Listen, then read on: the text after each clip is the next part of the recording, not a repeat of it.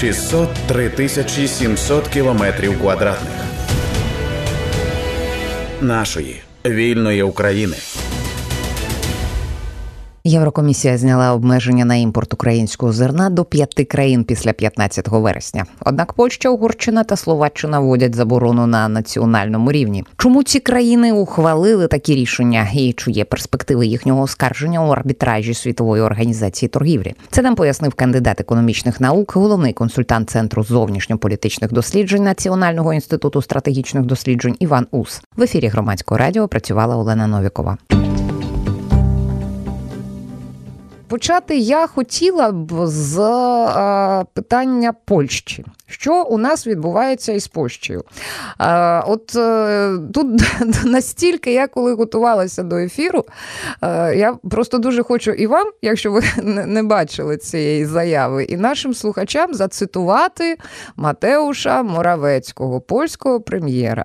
Він напередодні, ми ж пам'ятаємо, в них вибори на носі наступного місяця, вже в жовтні. Він зустрічався з виборцями в місті Елк і ще раз сказав, що от раз Єврокомісія скасувала обмеження на імпорт українського збіжжя після п'ятнадцятого вересня, то Польща введе свою заборону на національному рівні і далі. Заборона на імпорт з боку Єврокомісії знята, ми продовжимо заборону. Варшава не буде слухати Тускового Берліна і Вебера. Це він мав на увазі колишнього прем'єра Дональда Туска. Зараз чинна влада Польщі, яка нагадує нам ЗМІ, звинувачує в тому, що він на Німеччину працював. І припускає, ну, наприклад, видання «Латифундис» припускає, що це був Вебер, це лідер Європейської народної партії Манфельд Вебер. Ну і це ж просто от, ну, відверта відповідь, ну, тут не треба навіть щось вишукувати між рядочками. На що Польща це робить? Політика, політика, політика. І десь там, ну не знаю, у хвості може дійсно плентається економічна складова заборони. А, так, тому що дійсно для, для Польщі, для Польщі а, зараз насамперед вибори в пріоритеті, тому що, верніше навіть так скажу, електорат, який складають фермери. Бо фермери польські – це значна частка цього, скажімо так, польського саме електорату, і вони можуть вплинути на кінцевий результат цих виборів. І розуміючи це, партія Права і справедливості, представником якої я, власне, пан Моравецький, вони, власне, і будують свою політику так, щоб максимально залучити голоси цих саме фермерів. І саме це було в основі рішення, яке було прийнято тоді ще, ну, нагадаю, в квітні розпочались всі ці ігри Польщі, і вони ламали через коліна взагалі-то всю європейську архітектуру. Тому що коли зараз, ну, вже можемо казати, на сьогоднішній день ми маємо рішення Європейської комісії про те, що ця заборона, вона не буде продовжена, а Польща заявляє, що ми будемо робити, що ми хочемо. А Угорщина, ще не дивно, так само заявила. Словаччина також сьогодні заявила про те, що будуть такі дії. А ось, до речі, інші дві країни, які були в цій забороні, це Румунія і а, Болгарія. Ось ці країни якраз нічого не казали. Ба більше, а, якщо ми згадаємо минулий місяць, Румунія, вона взагалі казала, що вони здатні через свою територію перевозити щомісяця чотири мільйони тонн вітчизняної. І вони в, в учорашній заяві, і очільник їхнього Кабміну він теж підтвердив. Пане Іване, я хочу просто от розкласти країни по кубках і спочатку розібратися із Польщею, потім з Угорщиною, там теж дуже цікаво. Я, я таких цитат сьогодні накопала просто. Я дуже хочу поділитися, ну, просто наскільки е, у наших сусідів сусідів, ну, ми не одні такі, що, ну, знаєте, політики дуже популістичні заяви роблять. Я начиталася, от в нас у сусідів саме так вони грають з електоратом, так нічим не відрізняється. Отже, Польща. Що із Польщею у перспективі? Дивіться, у Польщі, як ви правильно зазначили, вибори. Вибори, які будуть, якщо я не помиляюсь, середина жовтня.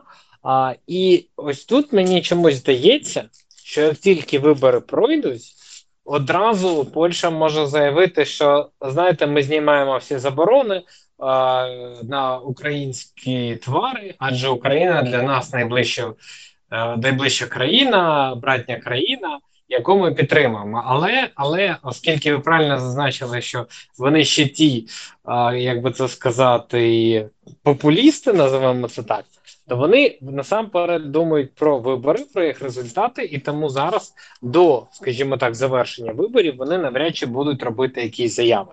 Як тільки, як тільки вибори пройдуть, і вже не треба буде так вже, е, не буде залежності від їх результатів, одразу з великою ймовірністю Польща буде казати про те, що, ну, все ж таки, давайте згадаємо, що Україна зараз воює не лише за себе і за нас, а ми тут такі поганці робимо палки в колеса Україні, то, можливо, треба буде і якось змінювати свої підходи, і взагалі-то більше, скажімо так, допомагати цій країні. Отже, давайте а, знімемо всі ці обмеження. Тобто, як на мене, це цілком може бути а, такий хід, і а, він, якби, ну, як на мене, дуже напрошується.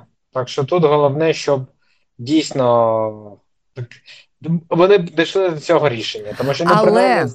Пане Іване, дивіться, є ж в них міністр сільського господарства Роберт Телус. І от він зробив заяву ще, я б сказала, більш радикальнішу, ніж Моравецький.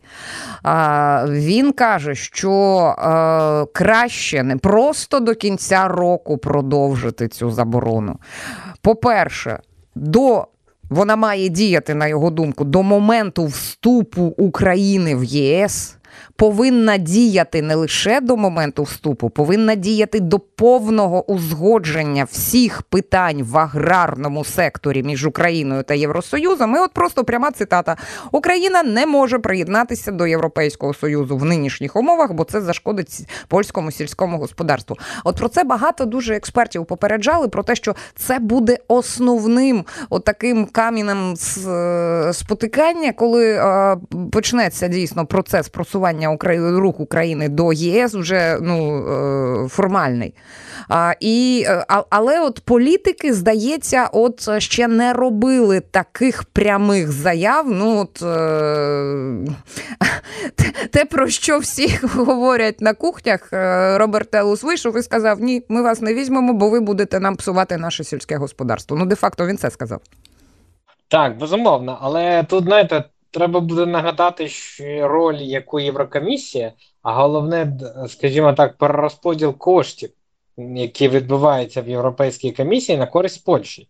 І коли Польща буде робити те, що, про що зараз каже міністр сільського господарства Польщі, то може так трапити, що Польща не буде отримувати других, важливіших, можливо, для її економіки речей, як, власне, вливання з єдиного європейського бюджету. Адже буде сказано, що Польща, вона своїми діями підриває єдність Європейського Союзу.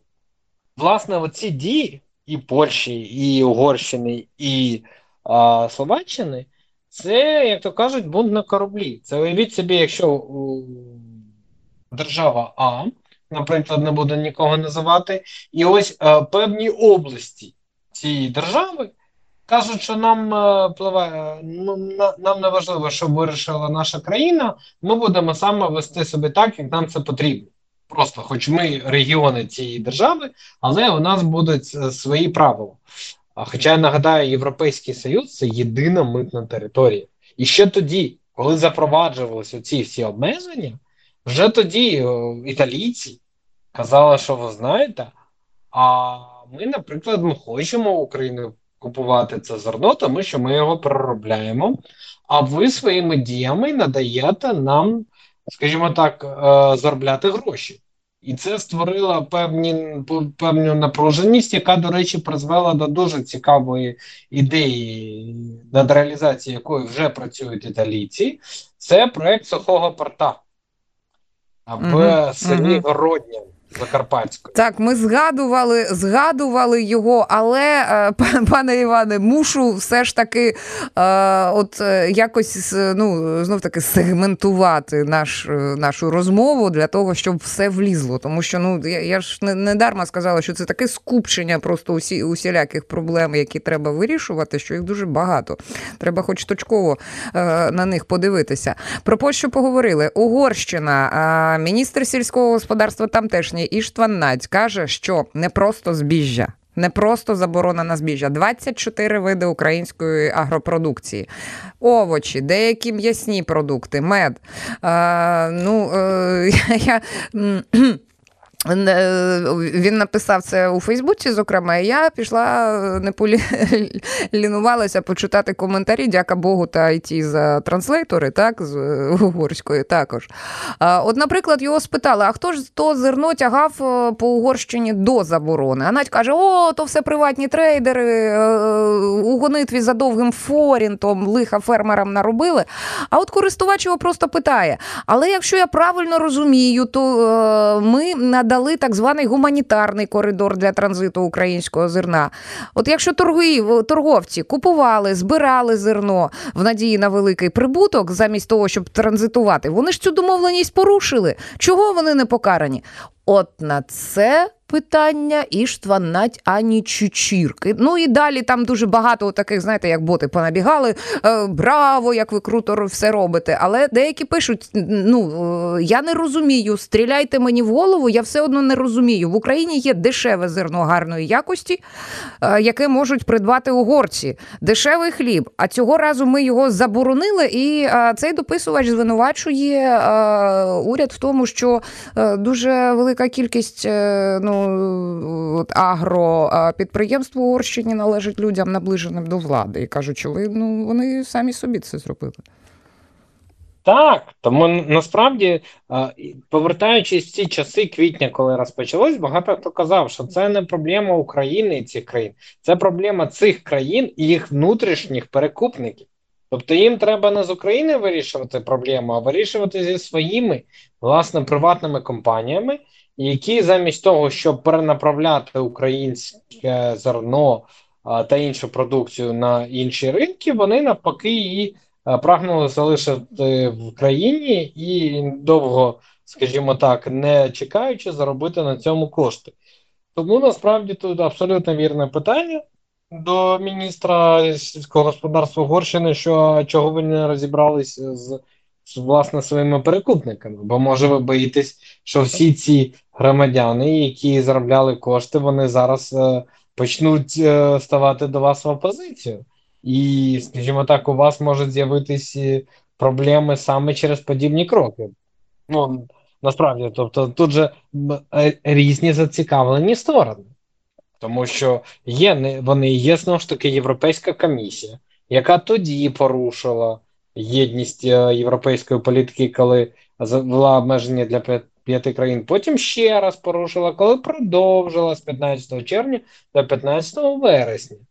Європейська комісія, вона втретє не захотіла порушувати всі ці правила, тому що, так, поляки, угорці, словаки, можливо, також, вони просили це робити, а інші європейські країни, насамперед ті, які зазвичай України купували цю продукцію, це і Італія, і Іспанія, вони навпаки казали, що це таке, що нам не дають можливість отримати товари, які нам необхідні.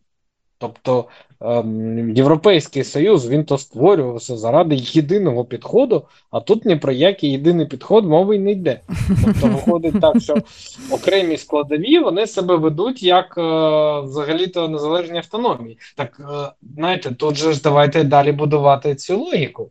Якщо вони хочуть бути окремо від ЄС, То, може, давайте вони вийдуть з Європейського Союзу? О, це питання в нас в редакції теж сьогодні виникло. Я цитувала і зацитую зараз просто от е, ще одну заяву пана Надя. Тому що от ви згадуєте про європейську єдність, про її порушення. І, ну, дійсно, ми також сміялися. Ну, а чо, чо, якщо вам так не подобається в Європі, ну, робіть заяву якісь, кажіть, ми збираємо речі, ми пішли. Отже, Іштван Надь, міністр Агро, агропромислової Угорщини, метою великих українських агрокомпаній... Я, вибачте, я не можу це без сарказму читати. Я намагатимусь серйозною бути, але мені складно. Метою великих українських аграрних компаній, що належать міжнародному капіталу, вже є не продаж у третій світ, а домінування на ринках ЄС, що створить серйозні проблеми не лише для прикордонних фермерів, але й для усіх держав-членів. Ми бачимо, що транснаціональний капітал хоче окупувати ринок Євросоюзу заради ще більшого надприбутку, тим самим розоривши сотні тисяч європейських фермерів. Отаке апокаліптичне майбутнє малює на ну, українським зерном угорський міністр сільського господарства. Ну, і, а, і каже, що Брюссель цьому сприяє. Міжнародних компаній він інтереси представляє, а не угорських та європейських фермерів. І допустити ми цього не можемо. А, ну, я не знаю, пане Іване, про Словаччину, в принципі, а, є сенс окремо говорити. Щось треба відзначити, чому вони це а, роблять. А, Словаччина, мені здається, що, по-перше, якщо я не помиляюсь, також вибори будуть у Словаччині. І там вони вже доволі Ах, скоро так, так, будуть. Так, так, так, так, точ, точно. Щось я е, трошечки випустила це з уваги. Так, там зараз я паралельно спробую знайти, коли буде конкретна дата. Я пам'ятаю, що вже реально скоро, і там є доволі тридцятого вересня навіть. От там. Ага, ага. О, на носі тобто, зовсім. Так, да, тут взагалі ще ближче, ніж навіть у Польщі. А, і там, власне, лідирує кандидат, який проти України, наскільки я розумію, а, партія екс-прем'єра. Ну, він проти надання зброї України. Тому, відповідно, розуміючи, що вибори ось вже через там два тижні, практично, ну, не практично, а реально через два тижні, то, безумовно, максимально роблять заяви, щоб принаймні фермери за нього не голосували. Mm-hmm. Що буде після тридцятого вересня, тут треба дивитися. Треба дивитися на результати виборів, до речі. Так. А далі, уряд Румунії, вони не запроваджують обмеження, але вони і не заявили, що ми їх не будемо запроваджувати. Вони, е, що кажуть, Україна за рішенням, за цією постановою, за роз'ясненнями Єврокомісії, яка сказала, що скасовуємо з п'ятнадцятого е, заборону на експорт у ці п'ять держав, е, Єврокомісія чекає від України плану дій, е, отак він називається, щодо ефективних заходів експорту контролю для запобігання деформації ринку зернових у цих державах, тобто викривлення в той чи інший бік, так? І от уряд Румунії каже, що він цього плану, презентації цього плану очікуватиме, і залежно від нього уряд Румунії вирішить відповідні захисти, для зах... відповідні захисти, які вживати для захисту румунських фермерів. Тобто фактично румуни ще можуть ввести цю заборону, якщо їх цей план не влаштує. Гіпотетично так, але і тоді нагадаю, що Румунія, вона не була таким же жорстким прихильником ідеї заборони, тобто так, вони її підтримали. Але знаєте, ось в мене зараз переді мною цифри щодо експорту України по місяцям оцих заборонених товарів до Румунії. Так що цікаво. Дійсно, у нас відбулося суттєве скорочення експорту кукурудзи до Румунії, тобто для порівняння, в березні поточного року Україна поставила кукурудзу до Румунії на сто тридцять дев'ять мільйонів доларів, а в серпні на шість цілих п'ять. Тобто тут скорочення. Але і ще, ще одне скорочення насіння соняшнику, там було двадцять п'ять мільйонів, а в серпні не було жодного. Проте пшениця, якщо в березні Україна поставила на шістдесят дев'ять мільйонів доларів, то в серпні на шістдесят три мільйони доларів. Тобто ніякої заборони фактично не було, а, да, і трошки менше, але, знаєте, як то кажуть, в межах статистичної похибки. Ще більш цікавіша ситуація з насінням ріпаку. черепаку. Тобто, нагадаю, що це четверта позиція, яка була під забороною.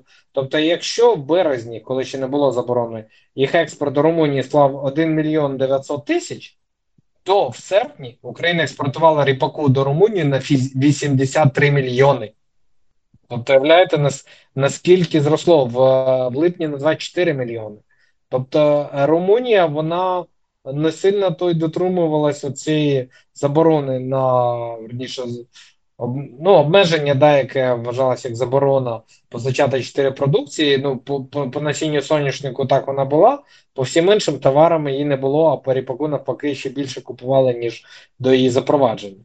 Тому, якби Румунія, вона і так інтегрувалася за торгівлю з Україною, вона заявляла ось якраз, що вона може збільшити пропускну здатність, а, тому вона і, скажімо так, серед усіх цих голосів проти а, України, в даному контексті проти продукції з України, Румунія таких заяв фактично не робила.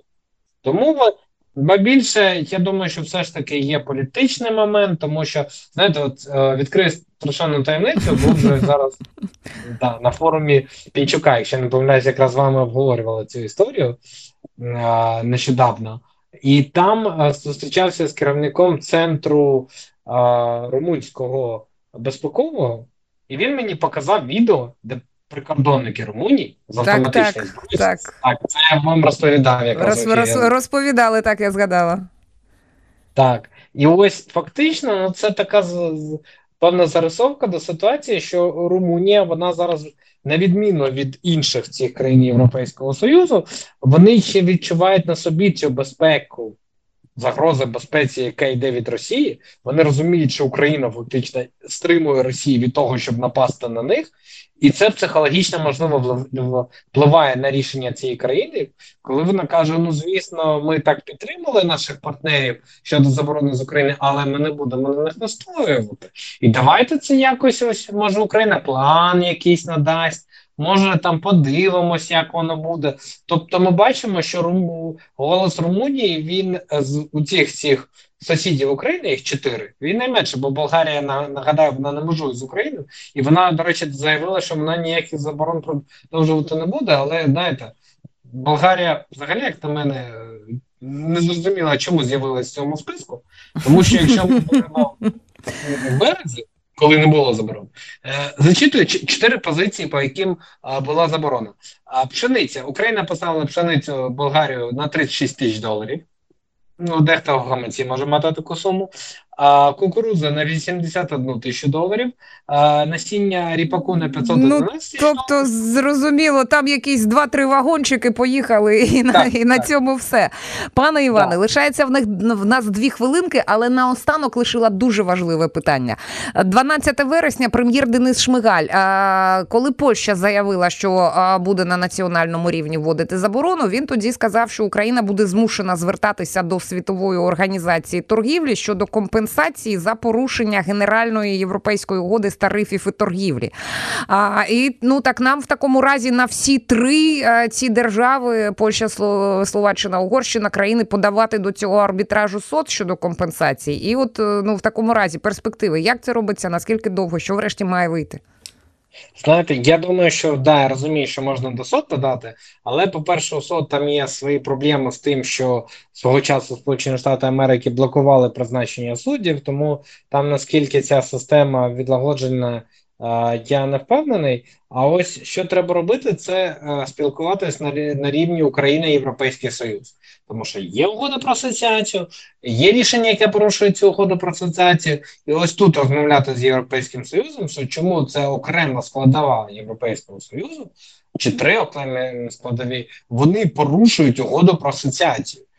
Навіщо? Для того, щоб був тиск на Польщу, Угорщину, Словаччину ще з, зі сторони Брюсселя, який би казав би, що знаєте, що ви взагалі-то порушуєте е, наші внутрішні правила, і тому, і тому. Ну, вивчати вас, звісно, не будемо, але там певний перерозподіл коштів в рамках ЄС вас, як то кажуть, по залишковому принципу будемо робити, розглянемо перспективи відсторонення від голосування в ЄС. Таке було вже з Австрією свого часу, коли в Австрії перемогли сили політичні декларації, яких не відповідали, скажімо так, європейським стандартам, то ось просто ще будуть палки в колеса вставляти цим трьом країнам на рівні ЄС. Чому? Тому що вони створ... можуть створити Європейському Союзу проблеми. Про заборону на експорт українського зерна, яку вводять Польща, Угорщина та Словаччина, ми поговорили з кандидатом економічних наук і головним консультантом Центру зовнішньополітичних досліджень Національного інституту стратегічних досліджень Іваном Усом. В ефірі Громадського радіо працювала Олена Новікова. Слухайте, думайте. шістсот три тисячі сімсот кілометрів квадратних нашої вільної України.